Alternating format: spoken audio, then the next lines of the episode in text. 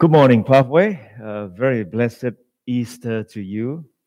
It's very strange to walk into church with uh, without anyone um, on the Easter Sunday morning. The road is empty, and and it's only get you a few minutes to reach, arrive here. Well, the significance of uh, Easter or Resurrection Sunday is very, very important and enormous. It is like water to the ocean. It is like stones to the mountain. Uh, it is like blood to the body. Without Easter, there is no Christianity. Even Newsweek magazine, which is not a, a Christian kind of magazine, it says a couple of years ago, he wrote this article and he says, The reason Christ is the center of the Christian faith. The mystery without which there would be no church, no hope of eternal life, no living Christ to encounter today. No other historical figure has ever made the claim that he was raised from the dead. It was this appearance of the resurrected Christ that lit the flame of the Christian faith. It wasn't the morality of the Sermon on the Mount which enabled Christianity to conquer Roman paganism, but it was the belief that Jesus was alive. He had been raised from the dead. So Easter is enormously important to our Christian faith. Without it, there is no Christianity at all. And over the last couple of weeks, we've been looking at a series of sermon on, on how what happened on this Easter week was actually prophesied by the Old Testament prophets and it was fulfilled at all. So it's not a, a, isolated kind of incidents or isolated things that is new, but all along at the meta narrative of God, it has already been planned, it's been forecast by the prophets, and we're trying to look at this week, all the occasions from the Palm Sunday to uh, Good Friday and, and Resurrection Sunday today. All these things happened was already predicted by the prophets, spoken by prophets and fulfilled in Christ. I look up some statistic. It shows, it says that if one person fulfilling eight prophecies, there will be one chance in 10 to the power of 17. That means one chance of a person fulfilling eight prophecies. The chances are 1 to the power of 10, 17, 0. If I flip a coin and ask you head or tail, you have 50% chance of getting it right. But what if I flip 10 times and you get 10 times right? What if I te- flip 100 times and 100 times you get it right? What are the chances of that? And so for a person to fulfill just eight prophecies, the chances is 1 in 10 to the power of 17 0. And for a person to fulfill 48 prophecies is one chance in 10 to the power of 157 zero. That is, if you fulfill 48 prophecies, one chance in 10 to the power of 157 zero. It's almost like zero. But what are the chances of a person fulfilling 300 over prophecies? I, I don't know. No one make the calculation how, how many zero you must add to it in order for it to happen. But the only person that actually happened for to fulfill 300 over prophecies is Jesus Christ. In the Old Testament, there are 300 over prophecies about Jesus Christ. Uh, it has been fulfilled. Let me give you a few, all right? The Messiah will be born in Bethlehem. We, we look at it over Christmas series. The Messiah will be born in Bethlehem, prophesied and fulfilled. The Messiah will be born of a virgin, prophesied, fulfilled. The Messiah will be tempted by Satan, the Messiah will enter Jerusalem triumphantly, as Pastor Bruce pointed out last Sunday. On Palm Sunday, it was prophesied again in Zechariah 9, verse 9. The Messiah will be rejected by his own people, prophesied and fulfilled. The Messiah will be betrayed by one of his followers. The Messiah will be betrayed for 30 pieces of silver, prophesied, fulfilled. The Messiah will be tried and condemned the Messiah will be silent before his accusers. The Messiah will be smitten and spat upon. All this was prophesied and all was fulfilled. The Messiah will be mocked and taunted. The Messiah to die by crucifixion with pierced hands and feet, prophesied, fulfilled. The Messiah will suffer with sinners. Yes, he died with two thieves beside him. The Messiah's garment will be divided by casting lots. Just read Psalms 22. It was prophesied and fulfilled. The Messiah's bond will not be broken, as Pastor Caroline pointed out on Good Friday. The perfect Lamb prophesied, fulfilled. The Messiah will die as a sin offering. The Messiah will see his seat, and that is those who would find salvation through his sacrifice. The Messiah will be buried in a rich man's tomb, Joseph of Arimathea. It was prophesied and fulfilled. The Messiah will be raised from the dead. And today we're going to look at the text in Psalm 16 that prophesies also about Christ's resurrection. And finally, the Messiah will sit at God's right hand, prophesied, fulfilled. Those are just about 20 of them that I mentioned, but there are 300 over prophecies about Christ that was fulfilled in the Old Testament. It was fulfilled in this Holy Week. And there are some prophecy in the Old Testament pertaining to the future that has yet to be fulfilled. And so all these prophecies that was prophesied and fulfilled is to tell us that beyond any doubt that Jesus is truly the Messiah, the anointed one, the Christ who is to come, that the identity completely fit beyond any doubt. And so I want you to turn to two texts with me. If you have a Bible, we don't have a PowerPoint visual aid for you. Uh, and therefore, you have to take out your Bible, whatever version that you are reading through. Uh, there are two texts that I want to refer to. Uh, that is in Acts chapter 2, uh, verses 22 onwards, as well as one, two verses in John Gospel that I want you to uh, uh, take a note on that I will, for, I will preach on that as well later on. Acts chapter 2, and John 11. Acts chapter 2, verse, um, I think 22, 22 onwards. But before I read the text to you and give you some comment on that text, I want to uh, give you a larger context of uh, in approaching this text. Jesus died. He spent 33 years on earth. He died on the cross. And on the third day, he rose from the dead. And uh, after he rose from the dead, he spent with his disciples 40 days. Uh, and in the 40 days, he appeared to many people. And, and then he brought his disciples together. He ascended to heaven. And he asked his disciples to wait for the Holy Spirit to come. And, and Pentecost is 50 days after Passover. Uh, crucifixion day. So, so they probably waited for another seven days after Christ's ascension to heaven. They waited for seven days, and then the Holy Spirit came upon them, and they began to speak in the spoke in different languages, and and the Jewish people they were completely astonished and surprised that they were able to do that.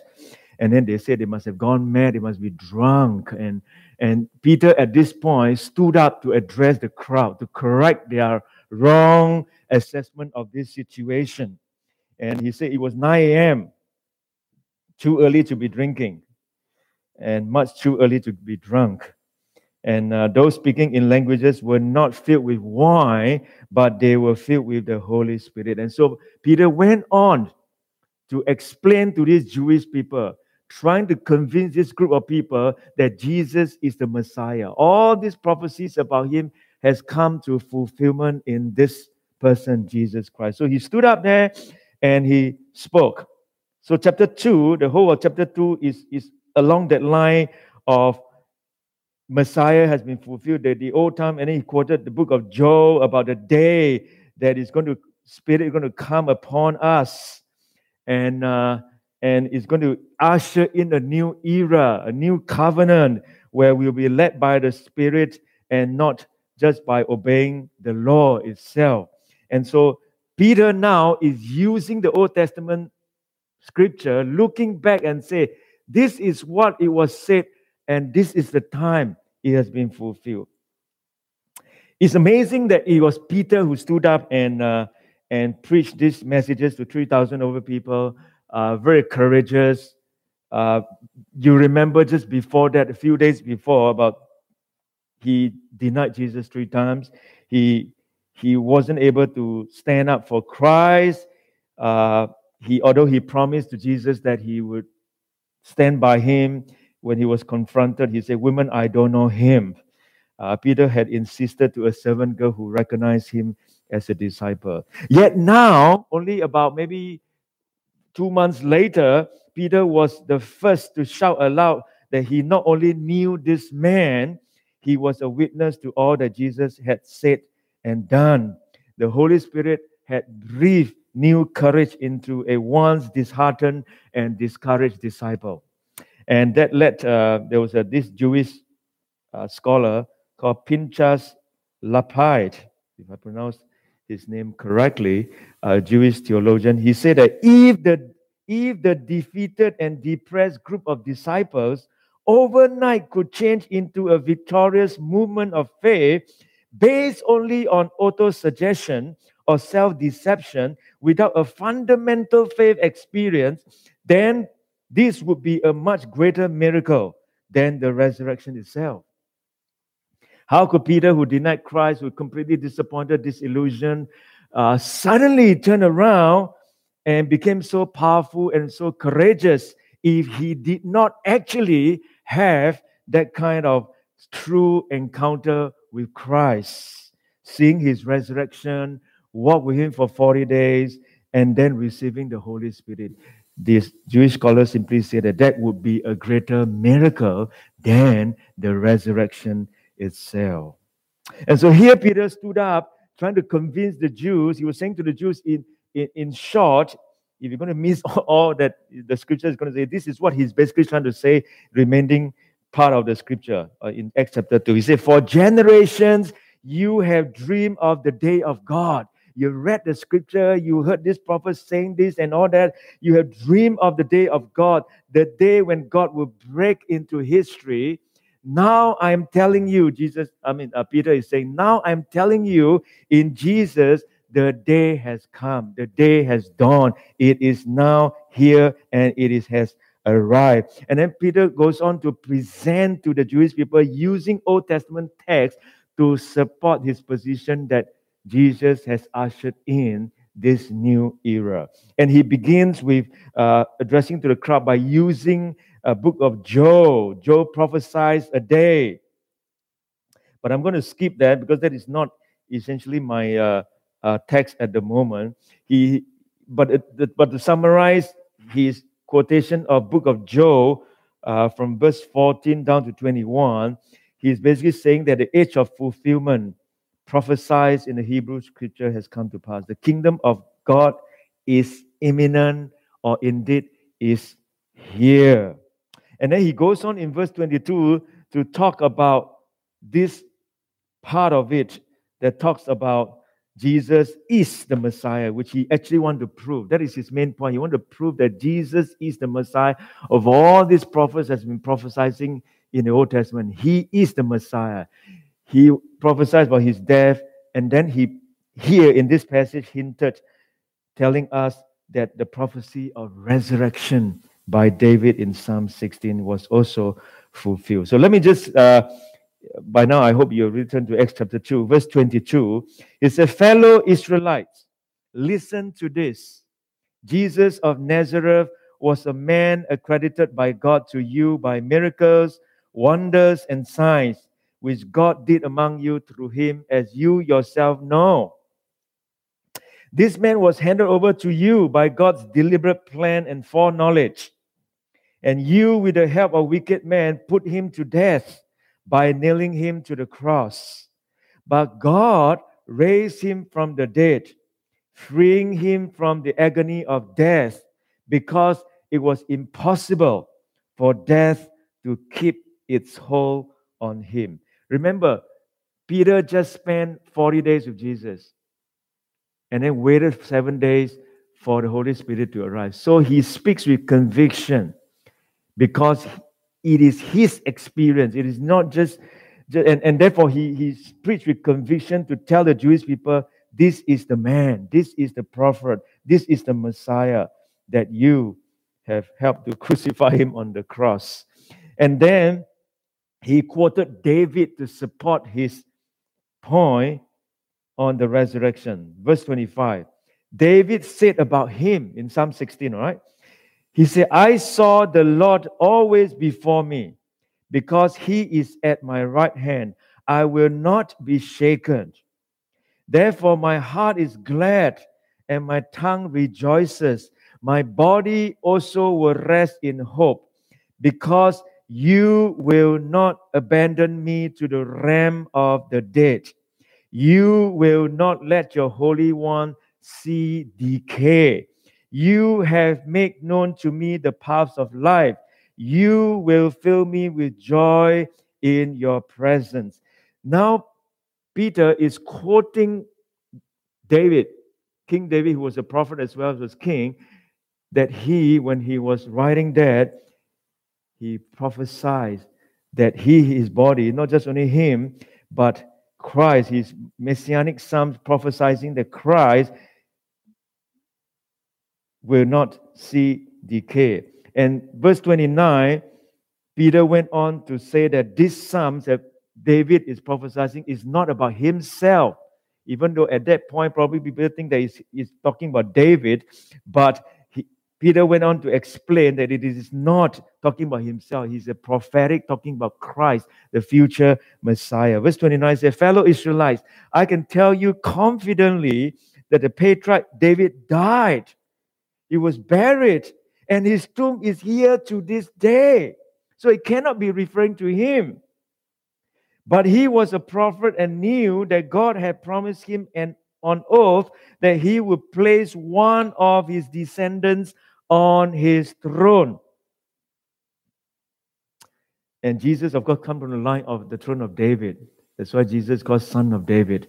Is down the throne, down the line the generation, every generation, call on until the coming of Christ. And verse 21, it says, Seeing what was to come, he spoke of the resurrection of the Messiah, that he was not abandoned to the realm of the dead, nor did his body see decay. So Peter was using this psalm of David and said it's referring to Jesus. It's not referring to David himself, but he's forecasting prophesizing that the future Messiah will not see death. His body will not go into decay. Exalted, God has raised, verse 32 God has raised this Jesus to life, and we are all witnesses of it, which Peter, of course, did witness because he spent 40 days with Jesus. I remember after Jesus died for three days, uh, he was completely distraught and wanted to go back to fishing and he completely dejected. And after Christ resurrected appeared to them, he completely turned it around.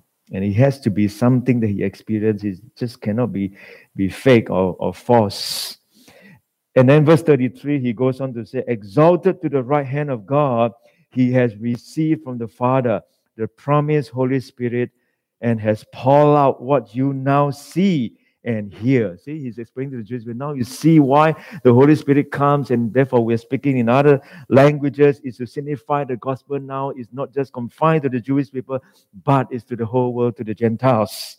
That's why he's speaking in different languages, so that it's a signifying that the gospel now has moved from the Jewish people to the Gentiles. And then and then uh, Peter went on to continue to quote another text by David to cement his position that Jesus is the Messiah. And uh, this is from Psalm 110. Uh, he said he went on to quote this another psalm that David penned. Said, "For David did not ascend to heaven." So again, when David wrote this, it is not saying about himself; it is prophesizing about a future Messiah. "For David did not ascend to heaven. So this verse cannot be applying to David because David died and his tomb is here. You can you can go and check it out in that sense, he said. For David did not ascend to heaven. And yet he said in Psalm 110, the Lord said to my Lord, sit at my right hand until I make your enemies a footstool for your feet. Therefore, let all Israel be assured of this God has made this Jesus, whom you crucified, both Lord and Messiah. So the Lord here is referring to the Messiah, cannot be referring to, to uh, David. Because the difficulty is to establish the Lord and my Lord. Who are this, the Lord and my Lord? And the Lord has to be the Messiah. Because David did not ascend to heaven, but Jesus died on the cross, ascend to heaven right in front of the disciples' eyes, seated at the right hand of God. So here you are, the uh, Old Testament text talking, prophesying even about resurrection of Jesus that uh, that Peter is trying to use the Old Testament scripture and tell his Jewish crowd, this is the Messiah.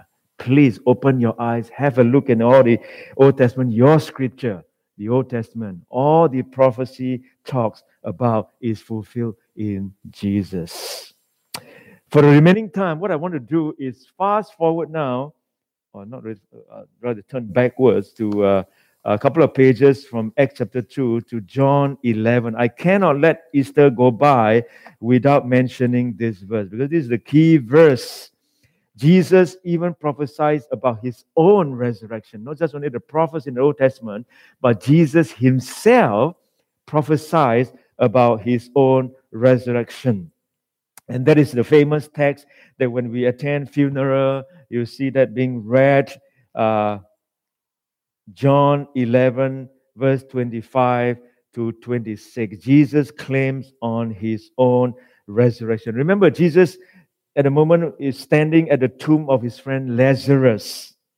And he makes this astonishing claim. He said, I am the resurrection and the life. He who believes in me will live, even though he dies. And whoever lives and believes in me will never die. And then don't forget this last bit of it that he mentioned, which is what I want to uh, uh, talk on. After he quoted this verse, he said, I'm the resurrection and the life. He who believes in me will live even though he dies, and whoever lives and believes in me will never die. And he paused for a moment, I believe.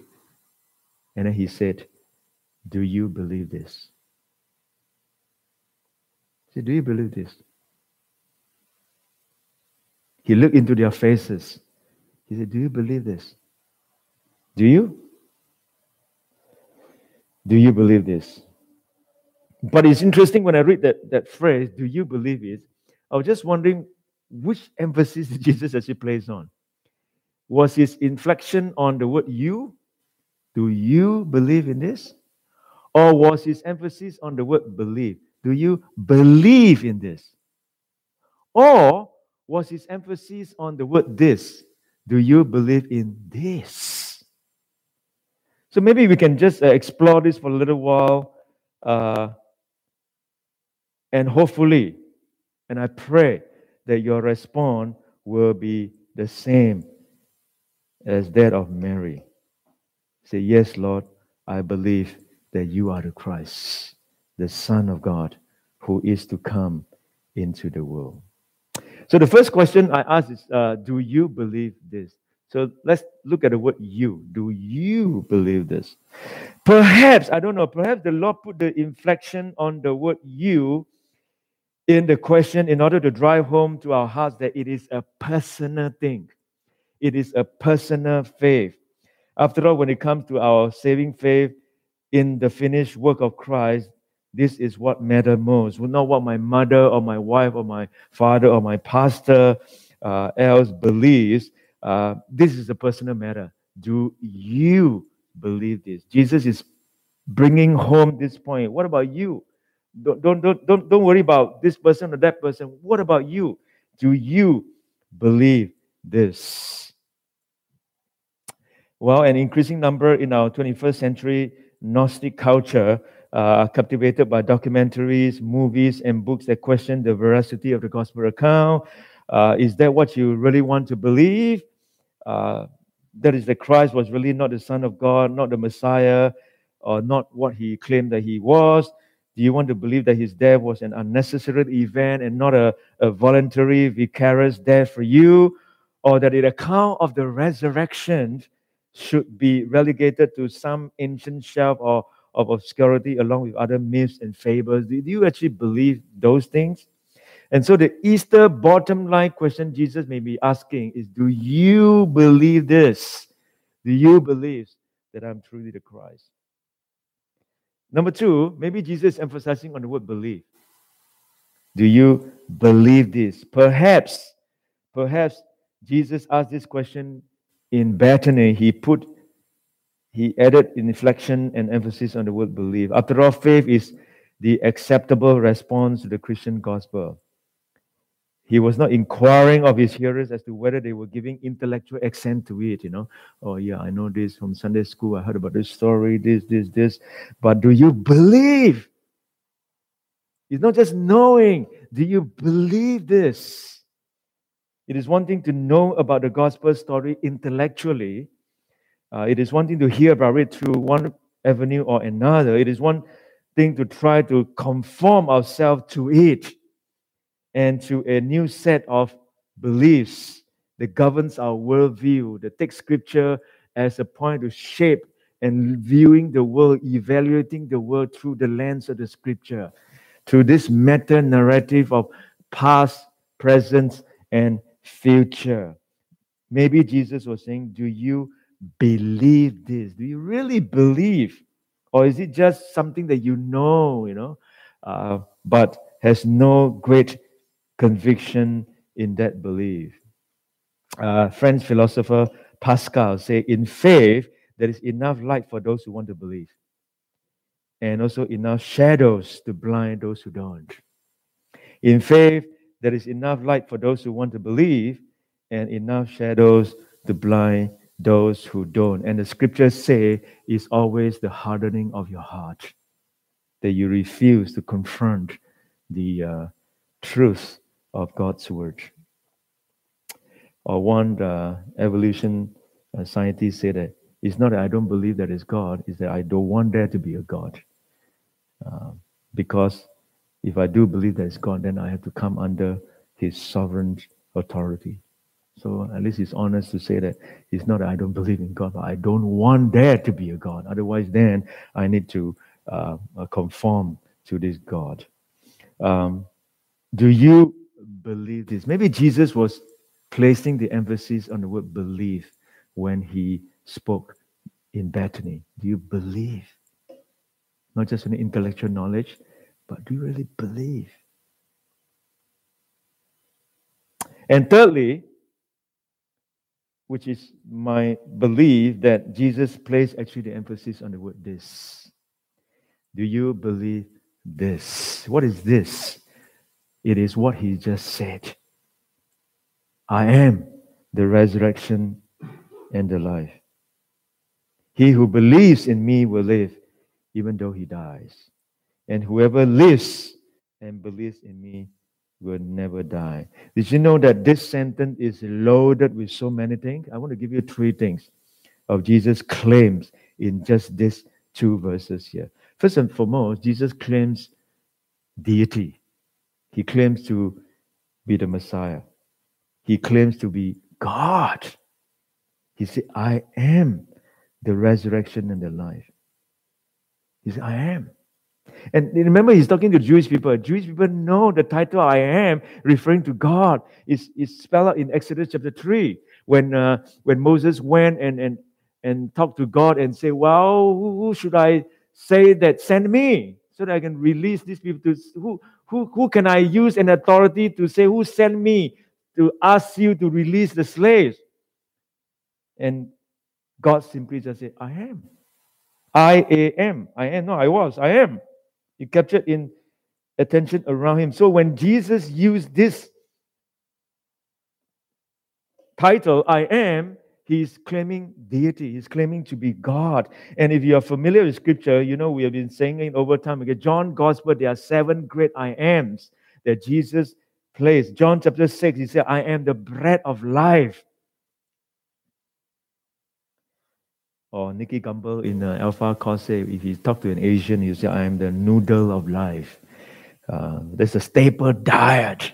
I'm the rice of life. Uh, I am the bread of life. And then in John chapter 8, he said, I am the light of the world. In John chapter 10, he said, I am the door. And then in John chapter 10, he said, I am the chief shepherd, or I am the good shepherd. And then in John 14, he said, I am the way, the truth, and the life. And in John chapter 15, he said, I am the true vine. And here in our Easter text, in John chapter 11, again, this Jesus used the title of God, I am the resurrection and the life. I am is the title of God. And when Jesus used that, he said, Do you believe this? Do you believe that I am the resurrection and the life? I am. I'm the resurrection and the life. I am. I am the sacrifice that will take away sins once and for all. You know, he's telling the Jews, you know. You know this sacrifice of sin that, that the Jewish people have to go to the temple time and time again. In Hebrews chapter 10, it captured this because the author of Hebrews was trying to convince the crowd as well that the new covenant is better than the old. In chapter 10, verse 11, said, Day after day, every priest stands and performs his religious duties. Again and again, he offers the same sacrifices which can never take away sins. But when this priest had offered for all time one sacrifice for sins, he sat down at the right hand of God. And since that time, he waits for his enemies to be made his footstool. Familiar? In Psalm 110, we just read about. For by one sacrifice, he has made perfect forever those who are being made holy. And here, Jesus said, I am. I am the resurrection and the life. Do you believe this? And this sentence, there are second things that Jesus talked about. Not just only he claims about his deity, but he claims about destiny. Destiny. Your destiny. You see, I'm the resurrection and the life. He who believes in me will live even though he dies. He claims about destiny. You will live even though you die. Death is our final enemy. But Christians need not fear because of Easter, because Christ rose from the dead, and therefore there is this guarantee of our future resurrection. Even those loved one who has passed away, for those who believe, there is a future resurrection. Death is just a comma to a Christian. It is not a period, it's not a full stop. Someone said, The day which we fear as our last is but the birthday of eternity. The day which we fear as our last is but the birthday of eternity. Death for the Christian is the beginning of life. Life is a journey, a journey to eternity, and death is the vehicle that takes us home. Or John Oxenham, uh, English poet, say, "For death begins with life's first breath, and life begins at the touch of death. So here Jesus spells out our destiny. You will live even though you die. Because I have risen, I'm the resurrection and life. Because I have risen, those who believe in me will also rise in the future. Alistair Begg said there is a kind of life that leads to death. And there is a kind of death that leads to life. What kinds of death, death that leads to life? For those who believe in Jesus who are here on earth, when you die, that will lead to life. And so this is Jesus' second claim in this sentence I'm the resurrection and the life. He claims deity, that he's God, he's the Messiah. And then he went on to say, He who believes in me will live even though he dies. C.S. Lewis, uh, in his book called Mere Christianity, uh, he says this He said, Creatures are not born with desires unless satisfaction for those desires exists. A baby feels hunger. Well, there is such a thing as food. A duckling wants to swim. Well, there is such a thing as water. Men feel sexual desire. Well, there is such a thing as sex. And then he said this If I find in myself a desire which no experience in this world can satisfy, the most probable explanation is that I was made for another world. If none of my earthly pleasures satisfy it, that does not prove that the universe is a fraud. Probably, earthly pleasures were never meant to satisfy it, but only to arouse it, to suggest the real thing. Even though you die, you will live. Even though you die, you will live. Jesus not just only claims about his deity, but the destinies, our destinies as well. And finally, when he said, Do you believe this? He not just he says he claims about deliverance. And then he add on by saying this. He said, Whoever lives and believes in me will never die. He said, Do you believe this? Do you believe that I am God? I'm the claim to do. Do you believe your destiny that I can charge for you? Do you believe in this deliverance that whoever lives, that now you're living, you believe in me, you will never die. Physically, you may die, but you will never die. And Jesus is making it very plain here. Eternal salvation is through faith in Him alone and not through human effort or good works. He said, Whoever lives and believes in me will never die. Eternal life can be ours in this life now and through faith in him alone. There are plenty of verses that tells us that that he can deliver us from this bondage or the fear of death. John chapter 1 verse 12. Let me read to you a few. Yet to all who receive him, to all who believe in him, he gave the right to become children of God. John 20, verse 31. But these have been written so that you may believe that Jesus is the Christ, the Son of God, and that believing you may have life in his name. John 5 24. I tell you the truth. Whoever hears my word and believes him who sent me has eternal life and will not be condemned. He has crossed over from death to life. And the most famous verse in the Bible, in the New Testament at least, uh, John 3, verse 16 to 18. For God so loved the world that he gave his one and only Son, that whoever believes in him shall not perish, but have eternal life. For God did not send his Son into the world to condemn the world, but to save the world through him. Whoever believes in him is not condemned but whoever does not believe stands condemned because he does not believe in the name of God's one and only Son. Here, Jesus is saying, You can be delivered from this fear of your ultimate enemy, life. A couple of, uh, I think eight days ago, um, I watched a documentary of Martin Luther King Jr. was on TV, um, and uh, it was the anniversary, 4th of April. He died 4th of April. Um, he died before I was born, just a day before I was born. And, uh, and there was a quote uh, by him that says, uh, because he was under attack and all that, he said, You, unless you are liberated from the fear of death, uh, you don't live in freedom. Uh, you don't live freely, confidently, unless you have been liberated from the fear of death. So Jesus is saying, Do you believe this? This? That I am the resurrection? I am deity, I'm God. That whoever believes in me will live even though he dies. Your destiny. And then he said, Whoever lives and believes in me, he will never die.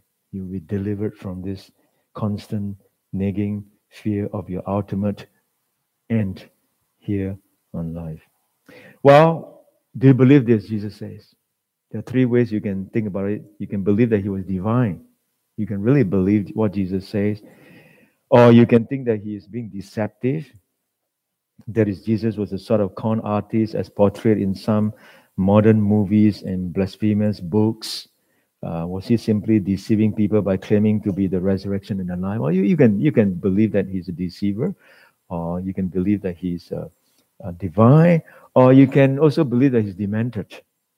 Maybe it's some kind of a first century David Koresh, uh, or in uh, C.S. Lewis say he's either he's Lord, he's lunatic, or he's a liar. Those are the only three options that you you really have. Either he's Lord, he's who is he said he is, or he's just crazy, or he's just outright deceiving. But when you actually investigate his life and all that, those two doesn't add up to it, and he has to be the Lord. Timothy Keller wrote a book called The Reason for God, Believe in an Age of Skepticism. And he says this He said, If Jesus rose from the dead, then you have to accept all that he said. If he didn't rise from the dead, then why worry about any of what he said? The issue on which everything hangs is not whether or not you like his teaching, but whether or not he rose from the dead.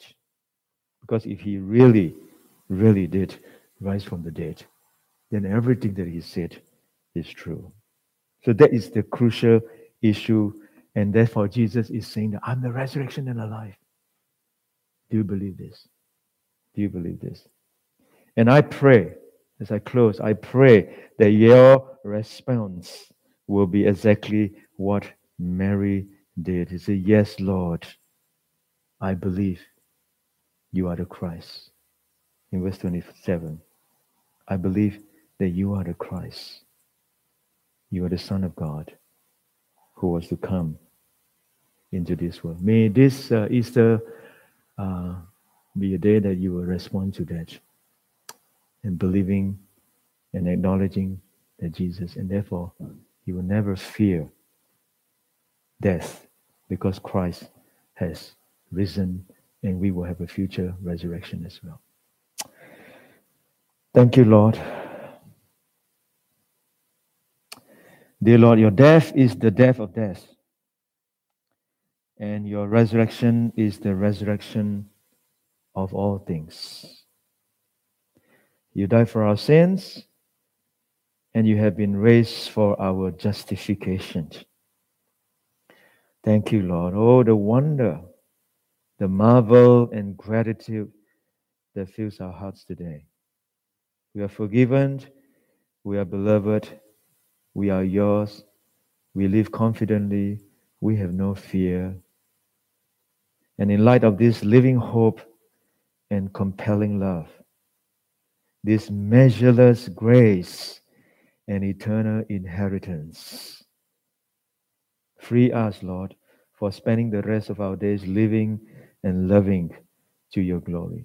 Thank you. I pray, I pray, Lord Jesus, that someone today will bow their heads and give their heart to Jesus, surrender their lives to Jesus. And for those of us who have been in church for many, many years, I may today be the day that truly we rededicate our lives once again and say, Truly, you are God. You are truly the Messiah, the Christ, the Son of God.